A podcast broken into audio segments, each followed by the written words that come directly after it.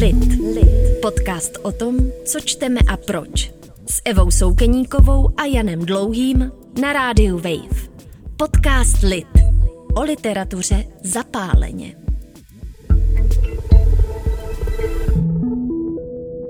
Posloucháte Lit, nový podcast Rádia Wave o literatuře, který moderuje já, Jan Dlouhý, střídavě s Evou Soukeníkovou, a vůbec prvními mými hosty jsou Bára Voříšková, publicistka, která píše třeba pro Vogue, přispívá do Respektu nebo A2. Ahoj.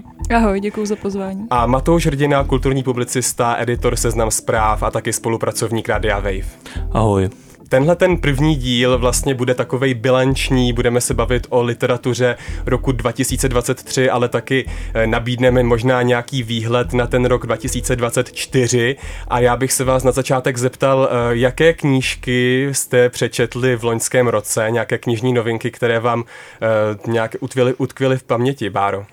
Tak já si myslím, že ten minulý rok byl, co se české literatury týče, hodně silný, a kdybych měla takhle odpálit na začátku nějaké tituly, tak za mě jsou to určitě Rozložíš paměť od Marka Torčíka, Těla Kláry Vlasákové nebo Srpny od Jakuba Stanury. Matouši. Já zmíním asi některé podobné ty tituly, určitě Fosilie Michala Kašpárka taky, a taky myslím, že stojí za zmínku překladová literatura. Vyšla v češtině román od Rachel Cusk jménem Obrys. Taky science fiction je sféra, kterou není potřeba zanedbávat, takže druhý díl románové trilogie Pustina zvaná Mír od americké spisovatelky Arkady Martin. A myslím, že Rozložíš paměť Marka Torčíka už jsme zmiňovali, asi se k tomu ještě dostaneme. No, my jsme ho zmiňovali už v našem vlastně žebříčku těch top knih podle Rádia Wave, který vyšel na začátku prosince, a byly tam i knihy, o kterých jste teď oba dva taky mluvili, tak když se na tuto mozaiku podíváme společně, můžeme z toho vyvést nějaký paušální závěry, nebo můžeme to nějak charakterizovat? Myslíte si, že to něco vypovídá, že tyhle ty knihy vlastně, že se o nich mluví a že je máme v té paměti? Tak mně přijde, že to ukazuje, že se ta česká literatura konečně posouvá někam dál mimo takovéto komfortní psaní o minulosti, jestli se tomu tak dá říct, a otevírá témata, která se třeba už delší dobu řeší v zahraniční literatuře, jako ve francouzské, americké a tak dále. A myslím si, že to je vlastně dobrý posun, že se konečně jako posouváme k nějakým i aktuálnějším tématům, ale není to na úkor zase kvality toho psaní. Já bych si s tím dovolil nesouhlasit. Já myslím, že česká literatura v tomhle stavu už byla před několika lety, protože ta debata o tom, jestli má být literatura politická nebo ne, tak už se tady několik let vede. To znamená tedy to, jestli má řešit ty aktuální společenská témata. A já myslím, že už vidíme, že tenhle trend trošku naráží na nějaké limity, protože ta témata už tam zkrátka jsou. Zmínili jsme tady několik titulů, které je tak či onak řeší, ale potom už je taky potřeba se začít bavit o tom, jestli je to dobře napsaná literatura nebo není, což je otázka u některých z těch věcí. A myslím, že další trend, který jsem prosákl ze zahraničí taky se zpožděním a začíná se čím dál tím víc objevovat, jsou nejrůznější formy autofikce a autobiografií, které tady taky dřív nebyly a samozřejmě do jisté míry taky řeší ty aktuální společenská témata, ale trošku jinak. Říkáš, že ta politická literatura, nebo alespoň ta debata o ní, není nic nového. Můžeš zmínit třeba nějaká díla nebo autory, u kterých se o tom diskutovalo? Myslím, že pokud se vrátíme o kousek zpět, tak třeba o knihy Petry Hůlové se hodně debatovaly v kontextu toho, jestli jsou nebo nejsou politické, jak mají být politické. Taky Praskliny, ta předchozí kniha Kláry Vlasákové, dost jako tematizovala řekněme klimatickou krizi, společenské úzkosti a podobně, ty současná témata a podobně. Potom samozřejmě tady máme taky lidi typu Vondrušky a podobně. Zkrátka ta debata o té politické literatuře už se tady nějakou dobu vede. A já myslím, že každá literatura je politická a každá literatura řeší společenské problémy i tím, že je třeba jako neřeší. To je taky nějaká výpověď o něčem. A v podstatě i jako leták z Lidlu je politická literatura. Jo, takže ta debata je taková trošku pro mě samoučelná a spíš by bylo dobré se podívat na to, jak to ti autoři dělají. A podle mě je tady vidět docela dobrý kontrast, když si vezmeme ty hodně diskutované knihy. Třeba mezi Fosílií Michala Kašpárka a mezi těmi Těly Kláry Vlasákové nebo Rozložíš paměť Torčíkovými, protože řekněme Vlasáková nebo Torčík tam tu společenskou kritiku a aktuální témata podávají nějak jakoby oklikou. Jako na Je to jakoby o životě, ve kterém se samozřejmě odrážejí ty společenské problémy a témata, kdežto Michal Kašpárek se to pokusil udělat zcela explicitně a podle mě se mu to teda moc nepovedlo. Protože pak je tam vždycky otázka toho, jestli psát román, když to může být komentář v Alarmu nebo Echu 24 nebo někde jinde, kdy zkrátka podle mě není potřeba explicitní politické sdělení řešit prostřednictvím fikce, protože fikce má být jako hlavně o lidech, empatii, jejich myšlení a podobně a nikoli nějaké explicitní politické stanovisko, což podle mě trošku podceňuje čtenáře. Takže jsou tady podle mě lepší a horší cesty, jak to dělat a je vlastně dobře, že jsme v roce 2023 viděli obojí v české literatuře více těch přístupů. Teď, když o tom takhle mluvíš, tak já jsem si vzpomněl na recenzi, myslím, že to byl právě náš kolega Pavel Sladký, který napsal o těch fosílích Michala Kašpárka, že ta kniha beletristicky selhává, tak s tím souhlasíš? S tím bych souhlasil, ano. Když tady zmiňujeme ta jména těch současných autorů, myslíte si, že se nějak vyhraňují nebo že tvoří nějaký jako proud současné české literatury, který bychom mohli popsat, nebo ne? To je podle mě taky další z problémů současné české literatury, že jak po stránce velikosti té spisovatelské obce, tak po stránce velikosti té obce kritiků je to extrémně malá skupinka lidí. Jo, přiznejme si, že zkrátka tady nějakou kvalitnější literární kritiku tvoří 15 nebo 20 lidí. Ta spisovatelská obec je snad ještě jako menší, která v těch debatách figuruje. A to samozřejmě není zdravé. Nedá se to asi nějak vyléčit, protože jsme zkrátka malý trh, malá země, píše se toho málo. Všichni ti lidi se navzájem znají na té scéně, což také jako způsobuje nějaké problémy, popřípadě třenice nebo zase nějakou kamarádskou výpomoc a podobně. Takže já bych si netroufl říct, že v české literatuře existuje jakýkoliv směr, protože ať bychom si ty směry pojmenovali jakkoliv, tak ho vždycky tvoří 2 nebo 3 lidi a to se dá dost těžko označit za nějaký směr. Já s tím souhlasím, no, můžeme v těch jednotlivých knihách pozorovat nějaké tendence a můžeme z toho vyvozovat, že by se dali třeba přirovnat k nějakým třeba zahraničním autorům, kde by nějaká vlna byla třeba mnohem lépe rozlišitelná, ale souhlasím s tím, že prostě těch kvalitních autorů máme mnohem méně, sice jsou výrazní, ale nedají se prostě přiřadit k nějaké konkrétnější vlně, nebo nejde to úplně pojmenovat. Mně možná napadlo ještě jedno jméno, které jsme nezmínili a asi by tady mělo padnout, to je Štěpánka Jislová a její komik Srdcovka, který se umístil na čelních místech spousty anket o knihu roku 2023. A pokud teda pominu to, že je komiks, kde ta publikace má nějaký svůj specifický význam na tomhle poli, tak obecně to je příznak nějakého trendu, protože pro mě to byla v tom roce 2023 aspoň vlastně jediný příznak nějaké skutečně mladé literatury, která řeší nějaká generační témata, řekněme mileniálská nebo generace Z, na rovině toho, řekněme, té každodennosti životní, bez nějakého i explicitního i implicitního politického sdělení. A to nám tady také podle mě chybí. Zkrátka v uvozovkách obyčejné příběhy, které jsou nicméně literárně zpracovány na velice dobré úrovni. Myslíte si, že v literatuře teď upouštíme od nějakého experimentu nebo ohledávání jejich hranic a vracíme se zpátky ke psaní o normálních lidech, třeba právě jako ta oblíbená Sally Rooney? Já se přiznám, že já Sally Rooney opravdu jako nemám rád velmi, na rozdíl od valné většiny literárních kritiků, protože podle mě je to velice, ona je skvělá stylistka, to je jako výborná literatura, nicméně je za mě trošku přeceňovaný právě ten její společenský a politický rozměr, protože to je prostě v podstatě jako romance zabalená do hávu kvalitní literatury, je to teda nic proti romanci, to je dost podstatný a dobrý literární žánr. A jako jasně, jsou tam lidi, kteří jsou bohatí a chudí a odehrává se to v nějaké konkrétní době a ti lidi mají nějaké vztahy takové, jaké dneska mladí lidi mají a podobně, ale jako to ještě není nějaké rafinované politické sdělení.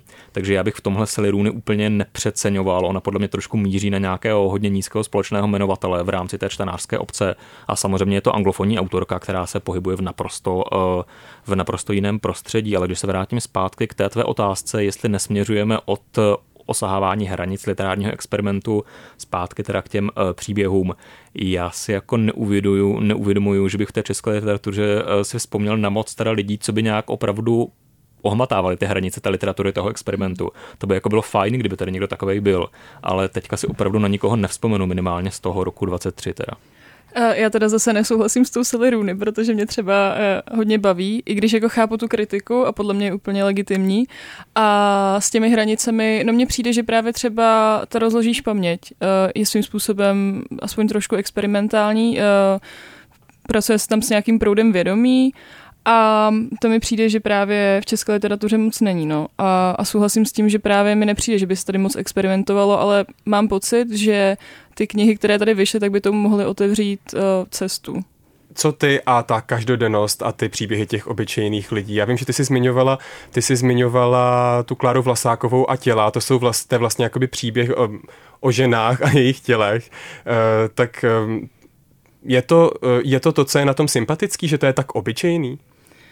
Já nevím, jestli bych to nazvala, že to je jako tak obyčejný, protože záleží na tom taky, co považujeme jako za obyčejný, ale přijde mi právě super, že se posouváme od nějakého jako úžasného literárního hrdiny, nějakého jako mystického literárního hrdiny právě jako k obyčejným lidem a ukazujeme tím, že právě ty jejich příběhy jako nejsou zase tak jednoduchý a můžeme právě jako na tom ukázat i nějakou společenskou tendenci a dáváme právě těm lidem nějakým způsobem prostor, protože ať už se podíváme na veřejnou debatu, tak je tady velká skupina lidí, kterou nikdo nezastupuje a přijde mi, že právě naši autoři tím teď dali těm lidem svým způsobem prostor nebo nějaký hlas, kterým oni můžou promlouvat ke čtenářům a právě i k lidem, kteří by vlastně na ně třeba mohli pohlížet z vrchu.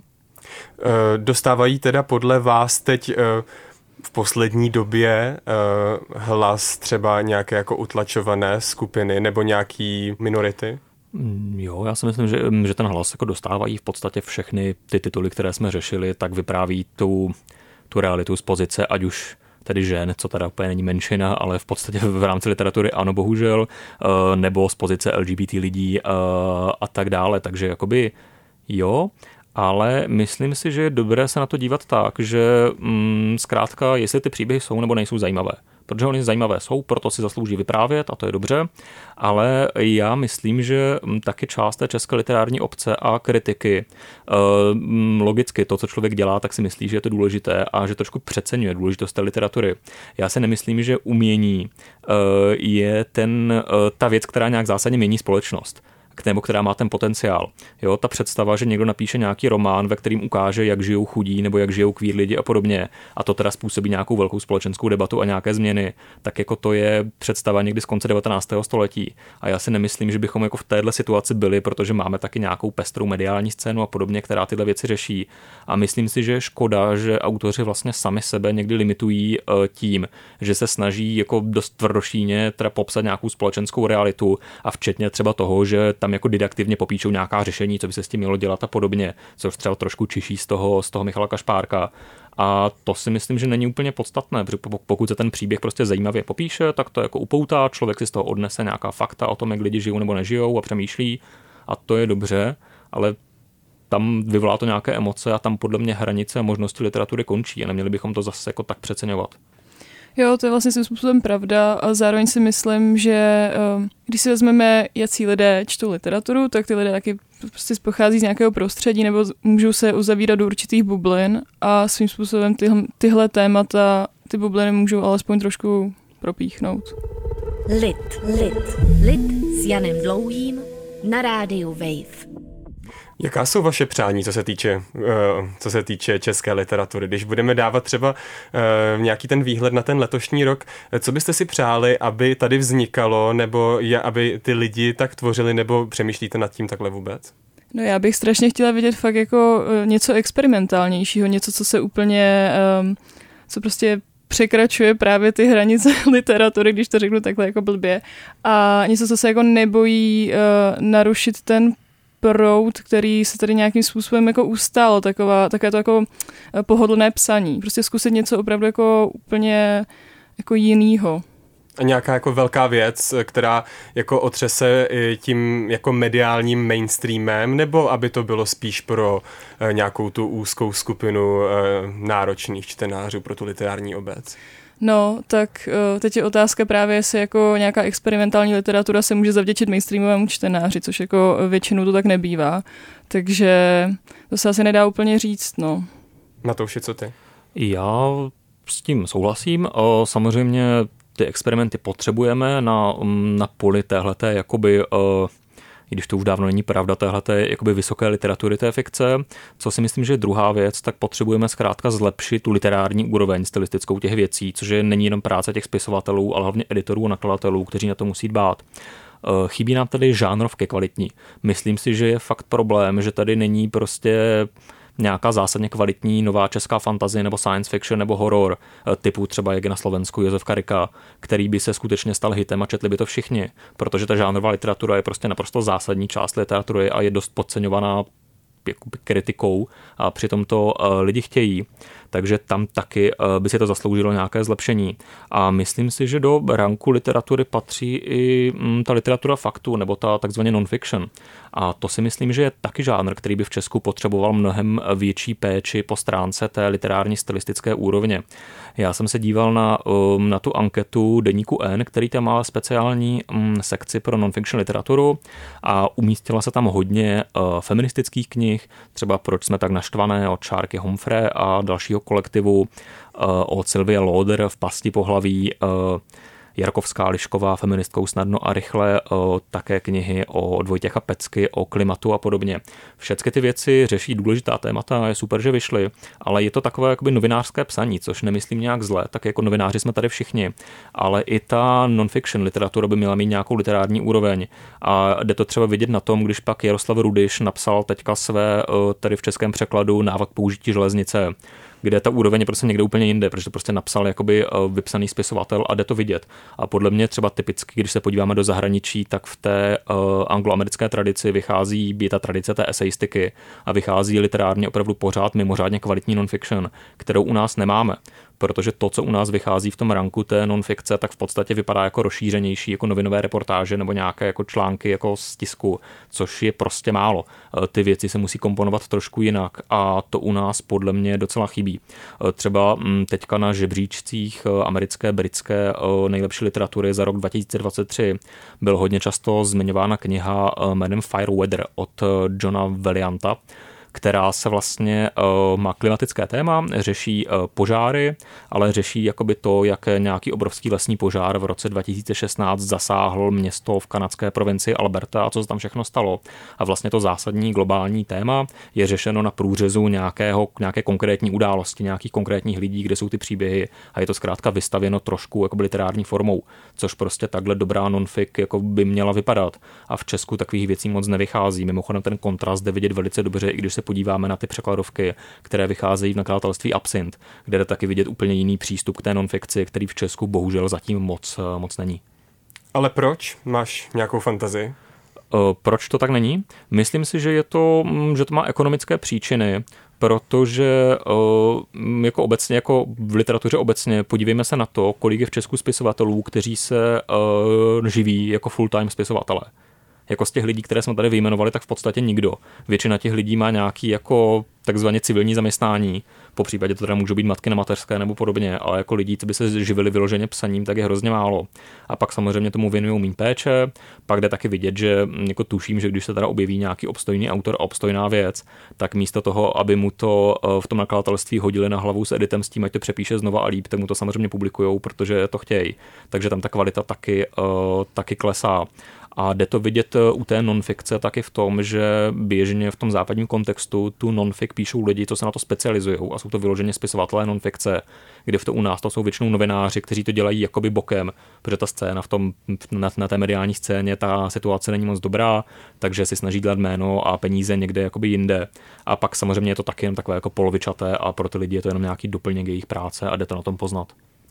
A když se bavíme teda o non-fikci a zmínili jsme tady vlastně nějaká i feministická témata, myslíš si, Báro, že se to třeba bude někam teď posouvat v Česku, že tady budou vznikat třeba další knížky podobného typu jako Proč jsme tak naštvané, anebo taky má tady vznikat nějaké feministické knihkupectví. Jaký je tvůj názor na tohle, nebo myslíš si, že v tom je nějaká budoucnost? Nevím, jestli to nutně znamená, že tady budou vznikat další knihy, ale myslím si, že to alespoň může otevřít jako další debatu o tom, proč, jako jestli potřebujeme feminismus a proč potřebujeme feminismus. Jestli potřebujeme feministické knihkupectví, já si myslím, že každý feministický knihkupectví je dobrý. Jestli ho potřebujeme, to je otázka. Zase myslím si, že to bude cílit na strašně úzkou skupinu lidí. Jaký to bude mít konkrétní přínos, to ne, jako, třeba jako pro širší společnost, to jako se asi můžeme shodnout na tom, co říkal Matouš, že prostě ta literatura takhle hodně nezahýbe tou společností, ale já si myslím, že vlastně jakákoliv debata o feminismu a jakékoliv jako pronikání do toho mainstreamu je podle mě super. Lit. O literatuře zapáleně. Když se bavíme o otvírání debat, tak já připomenu literární kauzu Alena Mornštajnová versus Toybox. My jsme o tom mluvili právě v tom našem žebříčku nebo přehledu knih 2023 podle Rádia Wave. Jenom připomenu, že šlo o kauzu, kterou vyvolal text Evy Klíčové, která poukázala na podobnost té nové knihy Les v domě Aleny Mornštajnové s osobním příběhem výtvarnice Toybox, o kterém tom příběhu psala na Alarmu pár let předtím. Jak byste to konkrétně vnímali? Teď nemyslím, na čí straně stojíte, nebo co si o tom myslíte, kdo má pravdu a kdo ne, ale spíš, jestli tu kauzu vnímáte jako přínosnou, nepřínosnou. Já jsem to asi vnímala hlavně jako selhání komunikace ze všech stran. Samozřejmě na to mám nějaký názor, ale ten teď vůbec není důležitý. Ale myslím si, že jako přínosné to určitě v něčem bylo, protože mi přijde, že to zároveň vyvolalo další debatu o tom, o nějaké jako etice literatury a etice spisovatelství. A myslím si, že právě letošní rok přinese spoustu dalších debat. Viděli jsme to právě třeba teď na H7O, kde se debatuje o tom i o literární kritice. A mám pocit, že tahle kauza vyvolala nejen diskuzi o literatuře, ale právě i o literární kritice. Já s tím souhlasím, jako je dobře, že se o té literatuře debatuje, ať už je tou příčinou té kauzy cokoliv. To je jedna věc. Druhá věc je to, že tady taky jde cítit jako velká potřeba kritiky a i některých autorů, aby ta debata byla. Jakože to v podstatě tu debatu kolem toho rozdmíchala zkrátka ta touha potom, aby debata byla. A co si myslím, že je taky podstatné, ale je to, abychom se skutečně bavili o tom, co nás pálí a nebrali si tady nějaké zástupné symboly. Jako ta debata o nás nebyla jenom o tom, jestli tam došlo k nějaké inspiraci nebo plagiátu nebo podobně, ale v podstatě to byla zase tady ta politická debata jako levice a pravice nebo toho progresivního a konzervativního tábora, kde samozřejmě teda jakoby Toybox byla šampionkou toho progresivního tábora, Mornštajnová toho konzervativního a ti lidi si našli nějaký zástupný symbol, na kterém se jakoby střetnout, ale o který už asi jako ve výsledku až tak úplně nešlo. A já si myslím, že je úplně v pohodě se hádat o tom, jestli literatura má být progresivní nebo ne a pravicová a nebo levicová, a tak pojďme si to jako říct otevřeně a bavit se o tom a nevybírat si zbytečně nějaké zástupné symboly, na základě kterých se kolem toho ty střety povedou.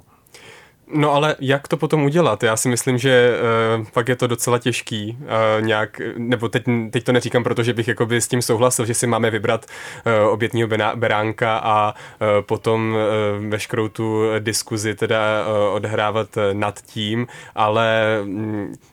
Co by teda bylo to, ten impuls, který by vyvolal nějakou takovouhle jakoby diskuzi, jak by potom měla vypadat?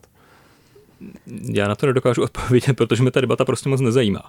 Takže jako já bych ji rád jako pozoroval, kdyby vznikla, ale jako... Nepřidal by si do ní nic. Nepřidal bych do ní nic, jako nemám potřebu do ní nic přidávat, takže asi nedokážu odpovědět na to, jak a proč by měla vznikat. Báro, ty by si přidala? No mně přijde problém, nebo přijde mi to jako problém doby, protože žijeme v digitální době, kdy je strašně snadné na něco reagovat a každý má pocit, že se ke všemu musí vyjádřit a zapomínáme na to, že nemusíme mít na všechny věci svůj názor a když ten názor máme, tak ho nemusíme hned v návalu emocí jako střílet třeba na Facebook, kde hodně těch literárních diskuzí a štvanic probíhá. A mě by vlastně, já bych strašně chtěla vidět, aby se, kdyby se ty lidi sešli třeba jako v panelové diskuzi, která by byla moderována někým, kdo se na to opravdu jako připravil a není tak jako zatížený těmi emocemi, není do toho nějakým způsobem jako zainteresovaný a myslím si, že by to bylo mnohem plodnější a mohli bychom se právě dostat jako k hlubším tématům, než o tom vlastně jako kdo koho nemá rád a kdo má rád a kdo se vlastně chtěl jako do toho sporu dostat, aby si potom třeba vyřídili jako nějaké osobní účty. Má česká literární kritika nějaký smysl nebo nějakou budoucnost? Já si myslím, že budoucnost určitě má a je dobře, že se debatuje právě i o literární kritice nebo literární publicistice, protože ten kritik nebo publicista je často tím mostem mezi čtenářem a tou knihou. A pokud tady budeme mít kvalitní literární publicistiku, tak máme i šanci, že se ta literatura dostane k více lidem. No, k tomu se dá dodat i na to, že je potřeba ty literární kritiky zaplatit, což tady ostatně v posledním roce intenzivně řeší ta iniciativa Nadšením nájem nezaplatíš a další podobné aktivity, kdy zkrátka tady literární kritika jako nemůže existovat v situaci, kdy drtivá většina českých mainstreamových médií nemá žádné kulturní rubriky, popřípadě je to tvoří jako jeden editor a pár externistů a to je všecko. A takže ta kritika prostě není, to je jedna věc. A pak samozřejmě máme nějaké jako malé literární časopisy a platformy, které ale bohužel jako neprosáknou do té mainstreamové diskuze, je to takové trošku ghetto. A je to ještě podle mě horší v tom, že aby fungovala nějaká skutečně jako živá a přínosná jako scéna té literární kritiky, tak ona musí mít nějakou diverzitu a musí být pestrá. A to si myslím, že je problém, protože ono se tady hodně debatuje o tom, že v té kulturní žurnalistice je málo mladých lidí, kteří tam nemají ty možnosti a podobně. Ano, to je pravda, ale jakoby i kdyby tam byli, tak to ještě nespasí celou tu věc, protože ono to musí být diverzní i věkově a názorově. A to tady prostě taky nemáme. Tady jako není nějaký mezigenerační přenos zkušeností a my tady prostě nemáme relevantní kritiky nebo dost relevantních kritiků jako 40-tníků, 50-tníků, 60-tníků, 70-tníků a takhle postupně jakoby generačně, kteří by mezi sebou vedli nějakou pestrou a živou debatu. Je to spíš jako pár takových různě starých generačních skupin, které se když tak střetávají, ale není tady prostě nějaká dlouhá tradice, nějaké široké obce literární kritiky, která by si předávala názory, tradice a nějak se organicky rozvíjela, a to je taky problém, no. No a myslíte, že tím trpí i ta literatura samotná, nebo jenom literární kritika? No tak ono to je jedno s druhým. Ten současný stav, kdy člověk prostě píše článek po nocích a dostane za ní zaplaceno prostě pár stovek, tak to je naprosto neúnosné. A stejně tak si myslím, že to je s těmi spisovateli. Tady prostě není nikdo, kdo by se tím, no, je tady pár lidí, kteří se tím zvládnou uživit, ale z těch kvalitnějších autorů, kteří prostě tomu věnují ten čas, tak těch je tady míň. Potom to samozřejmě musí nad tím strávit mnohem více času, a potom, co si oddřou směnu někde v práci a věnují tomu vlastně jako tu druhou směnu. A stejně tak je to s tou literární kritikou. A na jednu stranu prostě byl tady článek od Libora Staňka, 2, který kritizoval právě současnou literární, nebo nebyla to jako jenom literární kritika. A on se teda konkrétně zaměřoval na kritiky, kteří se věnují poezii. A mně přijde, že se v tom strašně zapomíná na to, jaké mají ty lidé podmínky a že často, když teda už píšete, tak nejste většinou jako zaměstnaný u žádného média a věnujete tomu ten svůj volný čas. A když se tady teda bavíme o tom, že ty recenze jsou většinou třeba jako pochvalné a není tam nějaký jako kritičtější názor, která by tu knihu reflektovala jako z mnohem nějak jakoby širších perspektiv, tak zapomínáme na to, že když už teda jako píšete, tak si spíš budete vybírat to, co je vám bližší a to, co třeba chcete jako z toho obrovského množství, co vychází, vypíchnout a chcete psát o tom, co vás baví, protože prostě na to nemáte tolik toho času. A to mi přijde, že prostě se jako na to zapomíná. Abych tomu ještě možná dodal, ať taky kritizujeme tu samotnou kritiku a nejenom ji obhajujeme, že ona se dostává do určitého geta proto, že se všímá jenom strašně omezeného okruhu té literatury, která vychází. Jo, jakože Torčík, Kašpárek, Vlasáková, to je všecko fajn, ale jako řekněme si, kolik prostě jaké procento toho mainstreamového publika to reálně čte a zajímá. A pak se podívejme na ty statistiky toho knižního trhu, kdy prostě kdyby si ta klasická kritika víc všímala skutečně všech žánrovek, i té spotřební literatury a všeho, co vychází, tak by se logicky zlepšovala potom i úroveň všech těchto věcí, kdy prostě dokud jako pokud to nevím, řekl, dokud prostě Alarm nerecenzuje novou Radku Třeštíkovou, tak prostě to je špatně, jo, protože to jsou prostě taky věci, kterých si máme všímat. A tohle to jde strašně vidět potom na tom rozkolu mezi tou klasickou literární kritikou v těch klasických médiích a mezi booktokem a knižními youtubery a podobně, kteří jsou prostě mnohem v podstatě větší a živější scéna než ta klasická média, než ta klasická literární kritika a řeší ty věci, které ti lidi reálně čtou. Jo, a teda neříkám, že to vždycky řeší dobře, dost často jako to nestojí za nic a podobně, nebo je to jenom reklama prostě na nějaký knihkupectví, ale pořád je to strašně jako živá a podstatná scéna. A jde tady vidět ten jako obrovský rozkol prostě mezi tím, co lidi zajímá a co zjevně pak na těch sociálních sítích sledují, o co mají zájem, co čtou a mezi tím, co řeší ty jako prestižní média, no.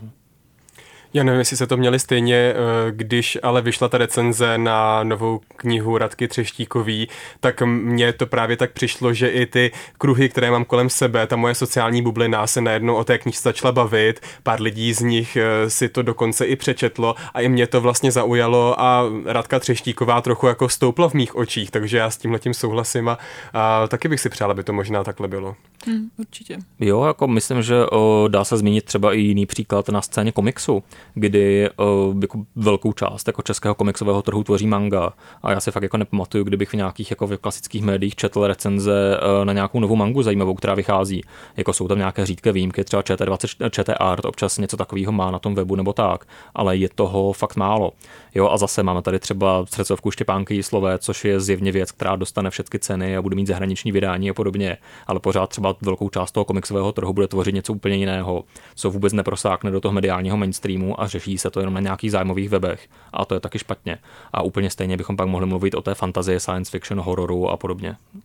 Tak jo, chceš říct? Nejenom jakože zase otázka je, jestli to právě není jako těmi podmínkami, no, že prostě není tady jako dostatek lidí, kteří by byli schopni to všechno pokrýt a ti lidé, kteří to píšou, jsou externisté a logicky si prostě potom vybírají ty věci, které třeba jako samotné zajímají a nezbyde potom čas právě třeba jako na Třeštíkovou nebo Mornštajnovou, ale aby se tomu fakt jako věnovala, nebo Mornštajnová se zrovna třeba jako reflektuje, ale zkrátka ty jako mainstreamovější autory a autorky a potom prostě jako nestíhají třeba reflektovat, no. Tak já myslím, že bude fajn, když to uzavřu tak, že bych si přál, aby tady pro to autorstvo, ale i pro to kritičstvo byly ty podmínky lepší, aby tady vlastně ty kritiky i ta díla vznikala lepší a myslím si, že tím můžeme uzavřít ten úplně první díl podcastu Lit. Mými hosty byl Matouš Hrdina a Bára Voříšková, kulturní publicisté. Já vám moc děkuju, že jste přišli. Děkuju. Díky. A příští týden se na vás posluchače těší Eva Soukeníková se svým prvním hostem. Díky, že jste poslouchali a mějte se hezky. Loučí se Jan Dlouhý. Lit. O literatuře zapáleně. Podcast Jana Dlouhého a Evy Soukeníkové o tom, co čteme a proč. Lit. Poslouchejte na webu Rádia Wave nebo jako podcast kdykoliv a kdekoliv.